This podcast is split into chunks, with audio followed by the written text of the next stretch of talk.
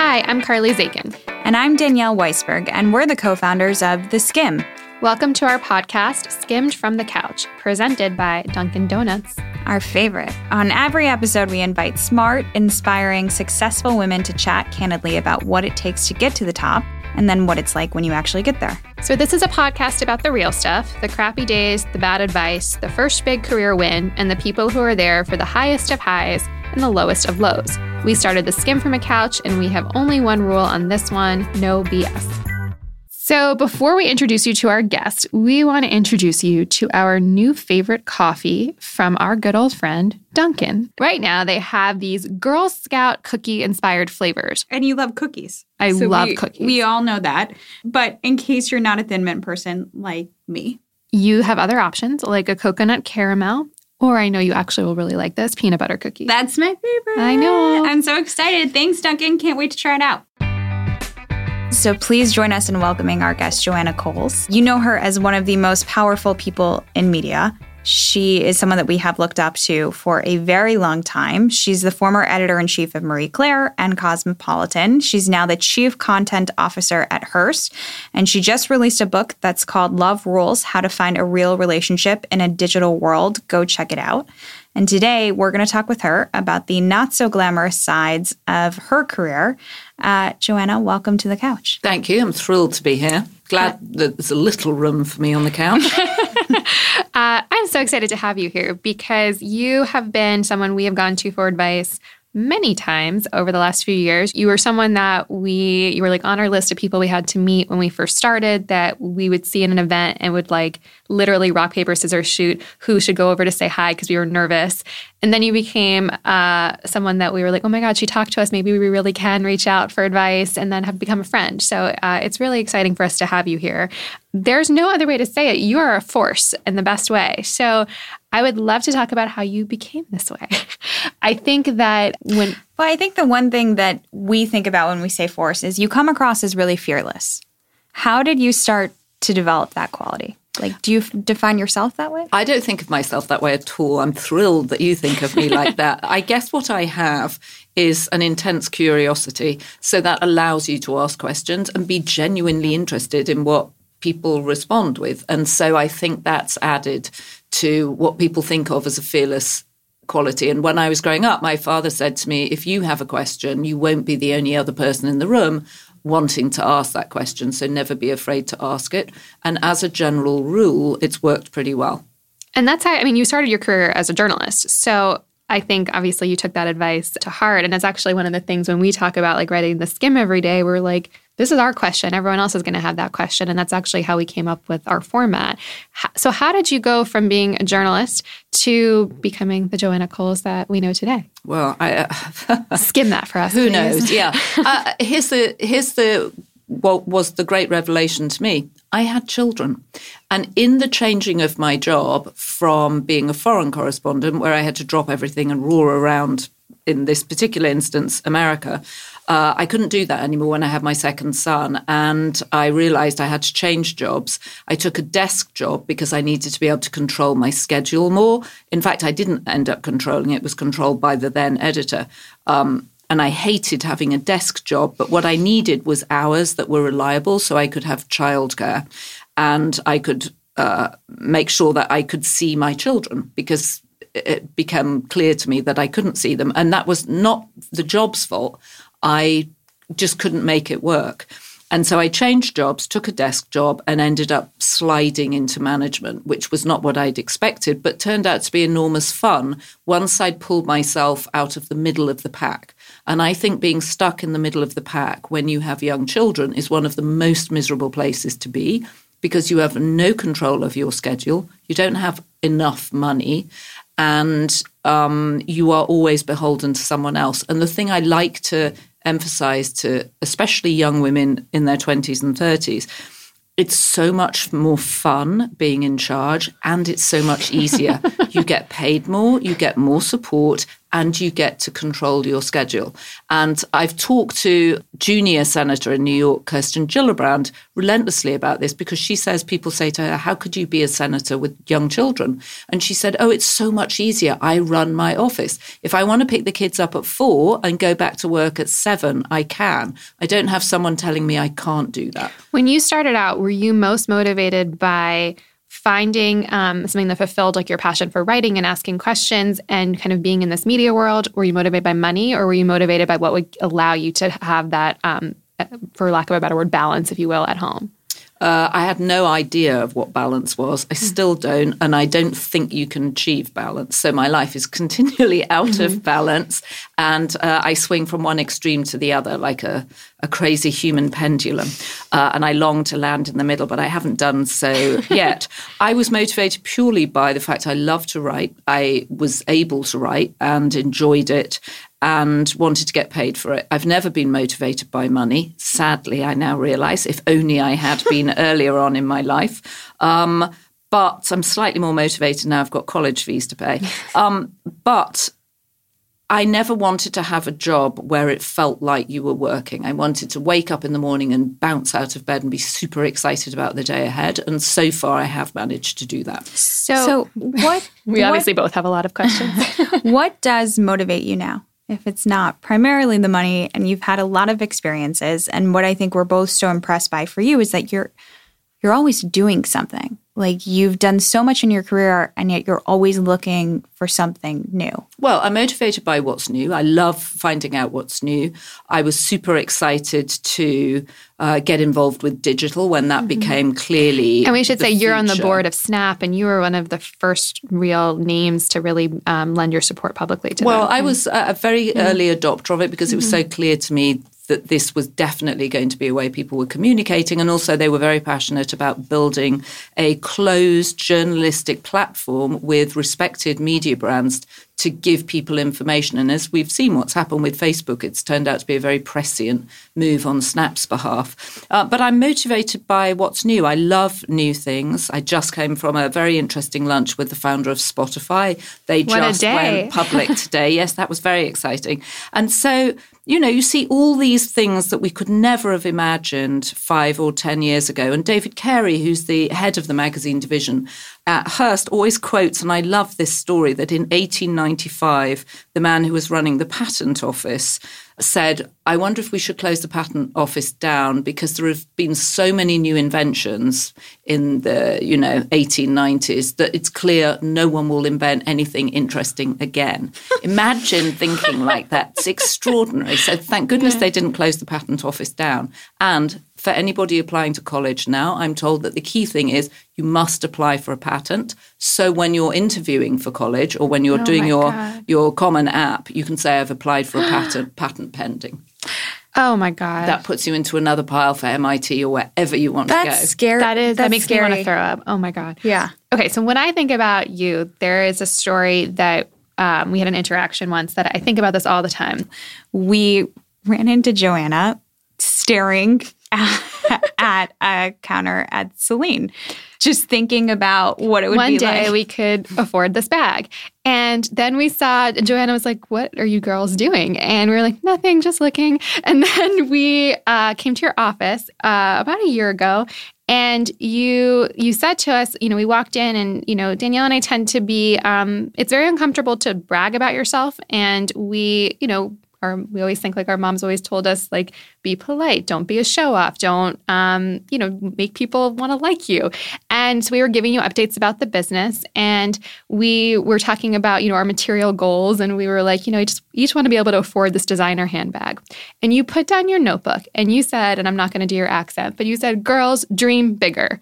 You said i have every male ceo coming in here and they're like i am taking over the world. I'm going to do this and then i'm going to reinvent this and you're sitting on something amazing, dream bigger. A bag, like you you literally said grow a pair. So I think about that a lot because it we left that meeting and we were like holy shit she is right and it wasn't about the bag obviously but it was about how to how to own what it is your what how to own your vision how to brag about yourself how to um, politely show off, I would say. And it was a, you know, it's a big deal to get time on your calendar and to come to your office. And we we weren't telling our big story because it didn't feel natural to us. And we want we felt more natural being reserved, if you will. And when we, you know, we just announced that we raised money and when we went through this last round, we really tried to channel that in every meeting of like, how would a male CEO walk into here? Let's dream big. Forget about the bag. Talk about how we're going to change the world. And it's not that we never thought that way. It was just that it felt unnatural to show that to other people. And I'm curious who taught you to think that way? Uh, well, I love that story, and I'm thrilled that in some small way I've had a tiny amount of influence. Uh, no one taught me, I just watched it happening. And I would see young women coming in with businesses that started, and they didn't, they literally didn't have as big ambitions as the guys I was seeing coming in. And I was just struck by that. And I think one of the issues for women is we don't talk about women's lives in the same way that we talk about men's. And we talk about women's lives in terms of balance, which mm-hmm. you already asked which I hate about. that word and I hate that I said it. Uh, well, it's and yeah. it's interesting that you said it. Yeah. I hate it too. And sometimes, of course, I'm craving balance or craving. Uh, I'm never actually craving balance. I'm craving a bit of time off, mm-hmm. and often time off from myself, which is I yeah. think the greatest gift of all. And I just think that women aren't taught and don't see as many women out ahead of them founding companies, which is what's so great about what you've done. And also, I absolutely don't think you need to brag. The obvious uh, thing you can do is just hold up the phone and point to the Skimm. I would think any minute anybody says to you, What do you do? and you say, Well, I'm a co founder of the Skimm, they fall to the ground and start kowtowing. And they should do because what you've done is astonishing. Thank you. Thank you. And, uh, and exciting. We have a lot more to talk about with our guests, but before that, we wanted to first tell you a few more things about our partner, Dunkin' Donuts. One of the reasons we are so happy to be partnering with them is yes, they keep us caffeinated and they celebrate entrepreneurs, but they also have this amazing new coffee out now that is really special on a lot of different levels. From now until May, they're bringing you all of your favorite Girl Scout cookie inspired flavors into a legit cup of coffee that is magic. They've got thin mints, coconut caramel, and peanut butter cookie flavors that has my name all over it. And the reason we love it is because we really love Girl Scout cookies. And honestly, who doesn't? So, what the Girl Scouts stand for, it is the largest girl leadership organization in the United States and helps girls learn the entrepreneurial skills to be the next business leaders. And of course, we can't say how much uh, that means to us to hear that. So, maybe we need to get some Girl Scouts on here as guests for our next season. Oh, I would love that. That's a great idea. In the meantime, before the next season, go get some Dunkin' coffee. In prepping for this, I read a quote that I think was from a long time ago, but I, I really loved hearing this. And you said, I'm just, I'm paraphrasing, but it was something like, I'm just as interested in mascara as I am the Middle East. And it was to me one of those moments where I was like, well, I feel the same way. And I think a lot of people do. And I think in today's kind of news society, there, there seems to be this idea, and, and it's certainly something that fueled us starting the company, of you can, you know, that there are only some certain acceptable ways to get news, or there there's some kind of standard for how news should be presented. And I feel like, especially with Cosmo growing up, really thinking about it, that broke the mold to me. How did you think about that? Uh, well, I'm interested in everything. And I also know that I haven't got enough time to be knowledgeable about everything. I can ask questions about everything. But what you want to know as a person working in the workforce and having some degree of seriousness is you need to be on top of things. You need to know what's going on. Happily, we have Jared Kushner sorting out peace in the Middle East for us. So that helps us all sleep at night. But I think you want to be informed. And what I liked about the Skimm was it was a very efficient way of getting informed really quickly, which is what everybody wants. And I am interested in mascara. I love applying mascara. I love the five minutes I have in the morning when I'm throwing makeup. What's your favorite on. mascara? Um, well, actually, I, a friend gave me a mascara called Better Than Sex, which Ooh. I really I feel like you wrote that like. Yeah. I, I, almost wrote that headline, or I would have done when I was at Cosmo. But I, uh, it's in a lovely sort of blush tone tube. And I also like Diorshow and who doesn't like CoverGirl mascara? So the truth is, I'm yeah. promiscuous when it yes. comes to uh, to mascaras. I'm disloyal, um, but I like all of them. But I love them, and I can put on my mascara as I'm watching news about the Middle East. But I think what was also behind the comment was this idea that women somehow weren't capable of understanding both or being interested in both. And particularly that accusation was leveled at women's magazines, which at the time I was editing. And I felt very passionate that we can, by stealth, inject some more seriousness in here, especially about women failing to make the leadership uh, positions that they should do, given that men and women are educated at equal level at college.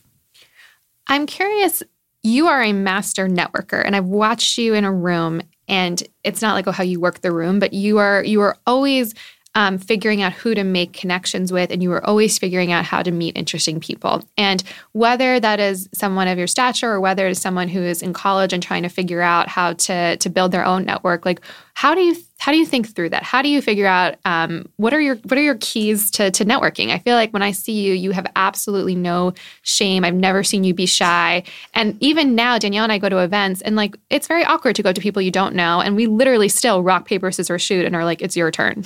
So h- how do you do it? How would you tell someone to do it? Well, one of the things you have actually is you have each other. Uh, which don't think we don't you, know that. Yeah. Well, that's both good and bad, right? Because if you go somewhere on your own, you can't fall back on someone else. And actually, I know when I've traveled with people, you end up falling back on them rather than just taking the leap but I also think it, it, helps. Listen, I, I do it by default. I'm an extrovert. I get ideas from talking to people. I love talking to people and I'm interested to know what they're thinking about. And so I don't find it as difficult as I do other things. What are the things that make you insecure? Having to sit quietly and write makes me feel oh, insecure. Oh, really? Yeah, I find that onerous. Huh partly because my I have such ADD brain at this point that I find actually having to sit down and concentrate quite hard. Once I'm over the hump and I can do it, I really enjoy it. But I find the sitting down and getting in the mood really onerous. That's so surprising to me given how you started.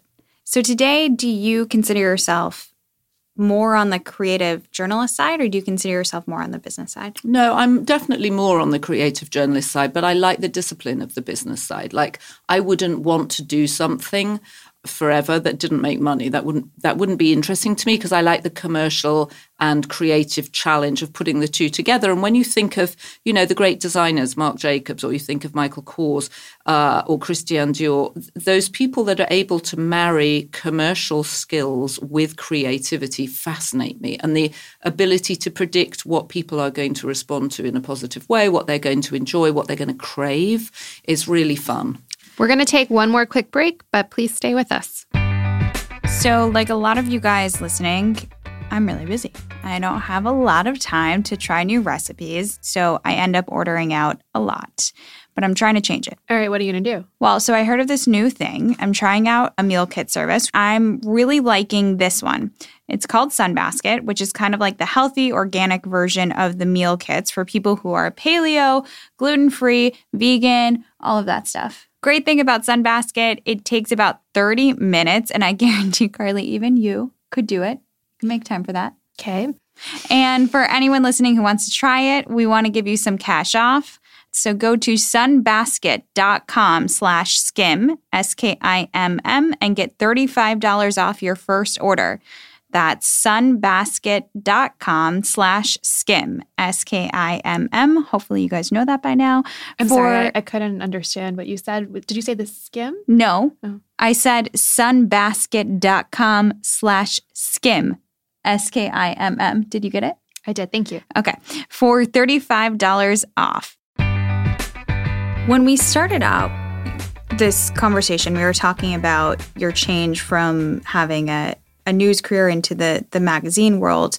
Um, and you talked about kids being a large part of that. How does your experience being a woman who is at the top of her game um, I might not be managing. at the top. I might have some more steps to go. No, I mean more like in the media world. Like you are at the top of when we think about players in this game. I, I think you still have a lot to do.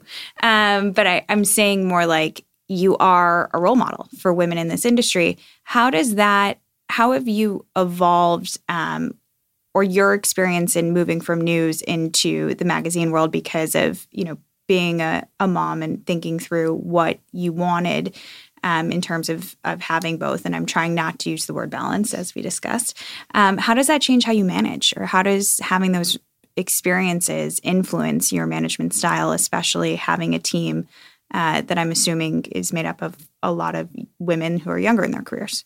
Well, one thing I always say to younger women, and thank you for saying that, and I don't feel like I'm a role model and I wouldn't want to be a role model other than saying you can have kids and you can have a job. And I really urge you, if you want to have kids, to do that because not to have kids, if you're just slow to decide that you want them, is a terrible price to pay for spending too much time at the office. Mm-hmm. That I would say. And I always worry that young women leave it too late under the premise uh, or assuming that somehow uh, tech and tech and fertility uh, IVF will will save them because the odds are against you. And I do say that in my new book. There's a whole chapter about how if you want children, you need to think about it because at 38 it's a really different decision than it is at 28 or even 32. And in terms of how it helps you manage, I think it gives you much more perspective on how to manage, which is not to say that people who don't have children don't manage well. Of course they do. If you like managing, you probably do it reasonably well. But I've always said to my staff, because I've worked with people who weren't sympathetic to having children, and I've worked with a group of men who all had stay at home wives. If your kids need to go to the doctors for a shot, just tell me. I would much rather know that's where you are than you've feel you have to call in and say, I've got a headache, I'll be in three hours later. Or I'm meeting someone for a, you know, I'm doing a meeting out of the office when it's not true. Because that sort of burden adds extra pressure to women. And I'd much rather know if you have to go for a kid's concert, we can all work round it, you mm-hmm. can work round it. And I think that when people have kids, they've got a deadline and they've got to get out by then and they want to get their work done by then. That's certainly been my experience. Are you an intimidating boss? Uh, I hope not. I hope I'm a clear boss. I think the hardest people to work for are people who aren't clear. So you're not quite sure what they're asking you a to do, and mm-hmm. you're not quite sure what they're saying. And I think if you work with me, it's fairly clear what I'm saying. Were you always clear? Like, because I think that's something that you know I personally struggled with is that you think you're being clear, and you I really had to work on my communication style um, and the way that I communicate to make sure, as I've scaled a team, that when I think I'm being clear, does the other person really understand what I'm saying? Was that something that came naturally to you, or is that something that you learned over time? I've always been fairly direct, actually. So, what's been hardest for you in management? Like, what have you had to learn as you go? Well, I think saying no to people is hard. It's really hard. Someone once gave me the book of A Thousand No's, which is literally the word no written a thousand times. and you're like, oh, this is so straightforward. And actually, it's incredibly empowering, though quite difficult to just say the word no and then silence and I'm not brilliant at using silence as my tool. Mm-hmm. Um, I found many things, you know, challenging. Um, difficult people are difficult people, and they can be a real challenge to manage and you end up trying to avoid them. Do you have a go to interview question that helps kind of weed people out for you? No, I don't at all, actually. And I don't believe in asking people sort of trick questions at interviews. I think I have a fairly strong sense. I've made two really bad hires. I'm not going to tell you who they were, but both times I was pressurized uh, to hire them. And I did hire them by someone who should have known better than to foist them on me, actually. Did you uh, did you know when you made the hire once they started that it was going to be a bad hire? No, I had an instinct with one of them. With someone else, I thought, oh, they'll they'll be great, and in fact, they didn't turn out to be great. And then the other person, I had an instinct which I should have followed. I was just under a lot of pressure to hire them. What um what critical feedback have you gotten from your managers and bosses over the years? Uh, sometimes that I was trying to boil, uh, not what is it, boil water. It's the expression when you're trying to do too much. Mm-hmm. Like I, I can get very distracted by the next new big thing, mm-hmm. and so that can pull me off projects which take longer to develop. Uh, and because I spent the first 10, 15 years of my career working to a daily or a weekly deadline, I'm a great person that works to a deadline. But if I don't have a deadline, I can let it sort of traipse on, or I, I don't prioritize it. I understand that. I think that's the the TV part of me. I'm really good on deadlines and then not so much when there isn't one. Right. Well, and sometimes just triaging what you have to do, I have to kind of remind myself to do that. Yeah. What's the worst piece of advice you've gotten? Uh God, I can't remember actually the worst piece. It's a good it's a good question. I mean, probably like it was probably the hiring situation actually. Mm-hmm I would say. You know, recommendations from people who are trying to get rid of people or recommendations of people that they're trying to impress. How do you deal? How do other people know that you're stressed? And when you are stressed, what do you do? Like, are you a crier? Are you a yeller? Do you need to be by yourself? Like, what, what happens? Uh, no, I'm not a I'm not a crier. I've never cried in the office. Actually, as you can probably tell, I've just never cried uh, ever. actually, I don't understand what it is. Um, but I've heard people talk about it, and every now and then I pretend to understand it. And then when um, we ask you if people find you intimidating, you're, you're like, no, not at all. but I've never cried in my life ever. Uh, I, I'm just not. What can I say? I'm not a crier. I'm fantastically insensitive, actually, so I don't understand when people have insulted me, and um, and also if people say no to me, I just try and find another. Wait, if someone cries it. to you, are you very uncomfortable? Uh, a little uncomfortable. Oh my god, Danielle, cry! Let's cry. Let's no, see what happens. But that, but that's good to know. Um, yeah, I'm never going to. But I want to. I want to talk you can about. Cry. I'm actually quite sympathetic if people cry. I'm just, as it happens, it's not, not, a, you, not a weeper. But I want to talk about hearing no. So we heard this story about you as we were doing prep, which I found not surprising but amazing. That to get the editor's job at Marie Claire, you jumped into your boss's car, I think, to the airport to pitch yourself.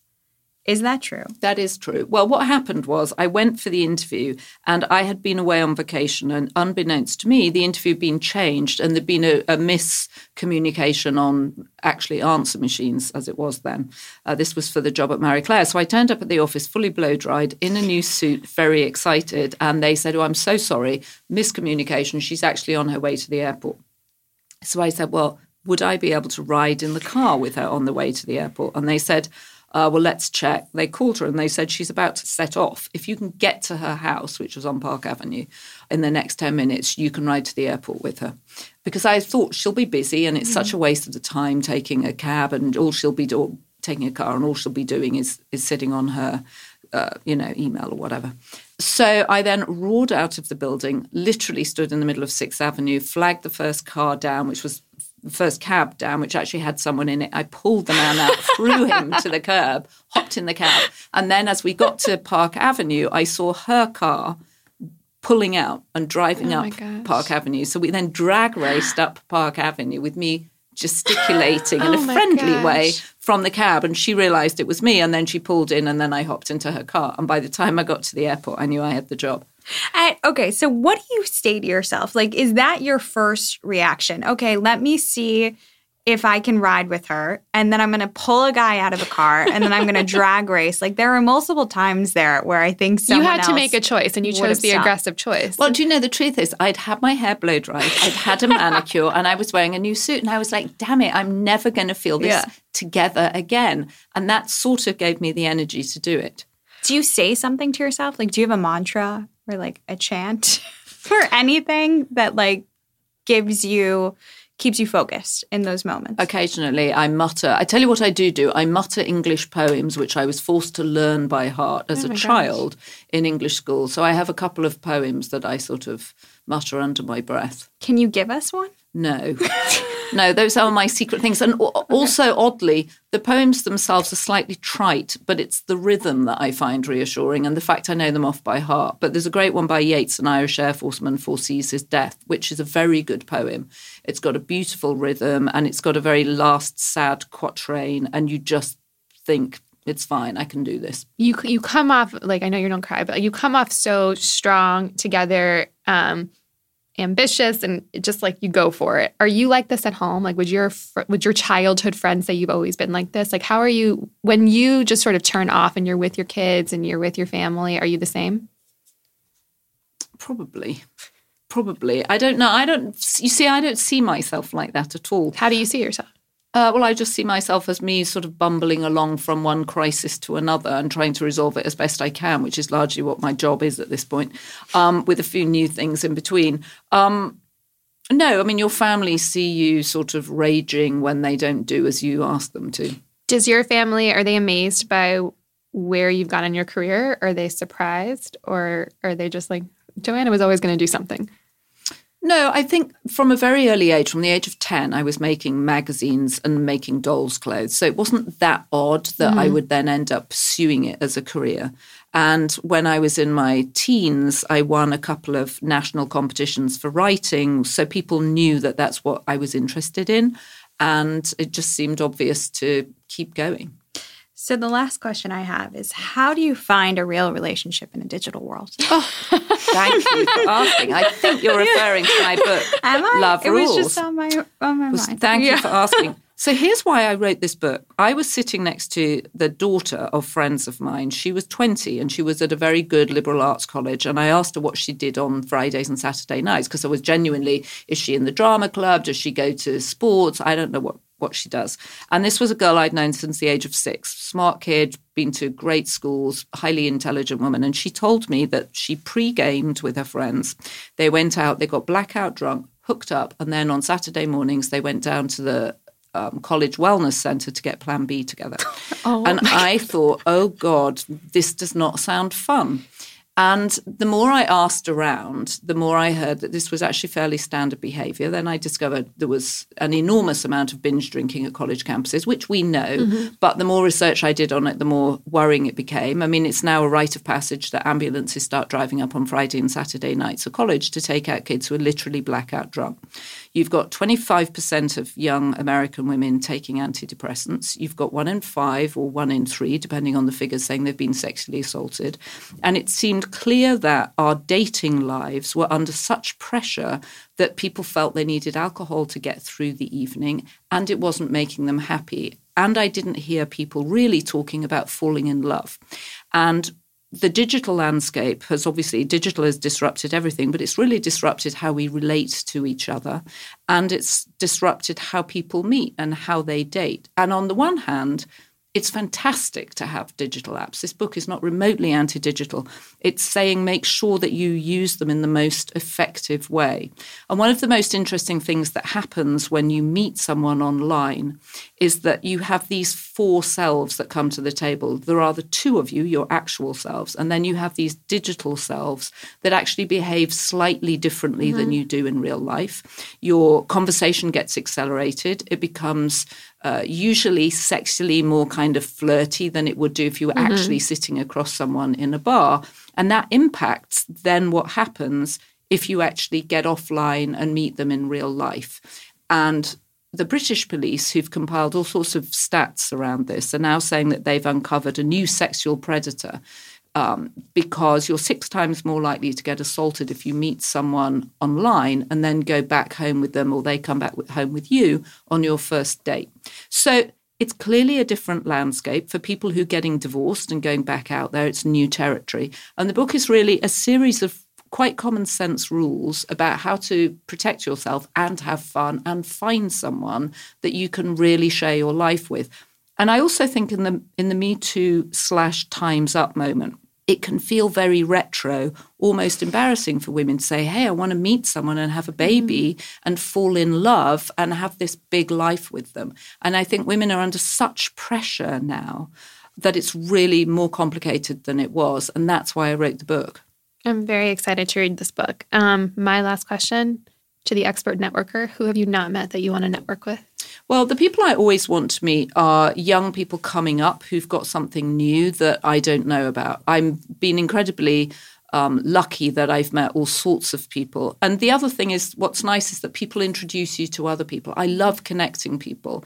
And I'm one of those people that's also been lucky to be connected to other so people. a lot of our readers that listen to this then write in and tell us, um, you know, they're starting their own business or they have an idea. How do they get ahead? So if you would be willing to talk to one of them, what are you looking for in that conversation? Like, what, what, how should we filter that for you? Putting you Um, on the spot. Well, I, I mean, someone who has a great idea. I mean, I, I think you want people who've got good ideas and who've got the sort of work ethic to see them through.